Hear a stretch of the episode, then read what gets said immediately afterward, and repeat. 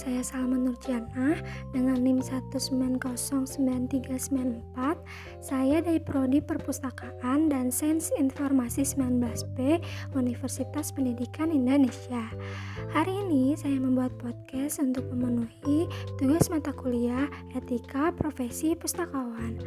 Podcast hari ini mengenai profesi, profesional, dan profesionalisme. Mari kita mulai dari profesi.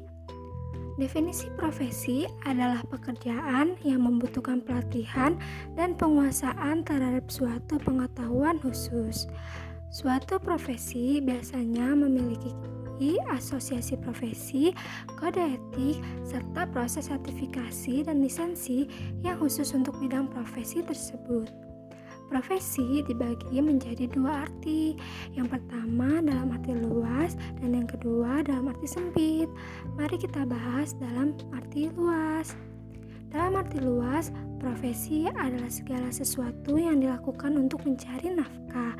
Contohnya, seorang profesional pegolf adalah orang yang mencari nafkah dari bermain golf, berbeda dari amatir yang tidak mencari imbalan tetapi mengejar aktivitas yang hanya untuk cinta itu.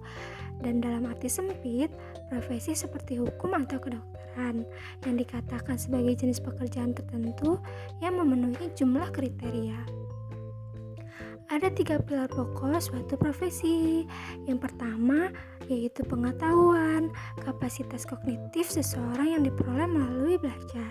Yang kedua keahlian, yaitu kepakaran dalam cabang ilmu tertentu untuk dibedakan dengan kepakaran lainnya.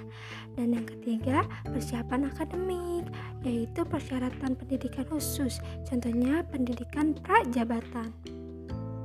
Pembahasan kedua yaitu profesional. Profesional adalah orang yang menyandang suatu profesi sesuai dengan keahliannya.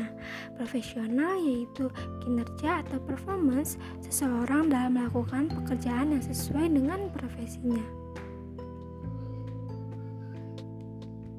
Ada tiga hal pokok yang ada pada seorang profesional.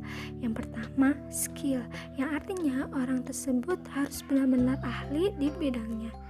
Yang kedua, knowledge, yang artinya orang tersebut harus dapat menguasai minimalnya berwawasan mengenai ilmu lain yang berkaitan dengan bidangnya.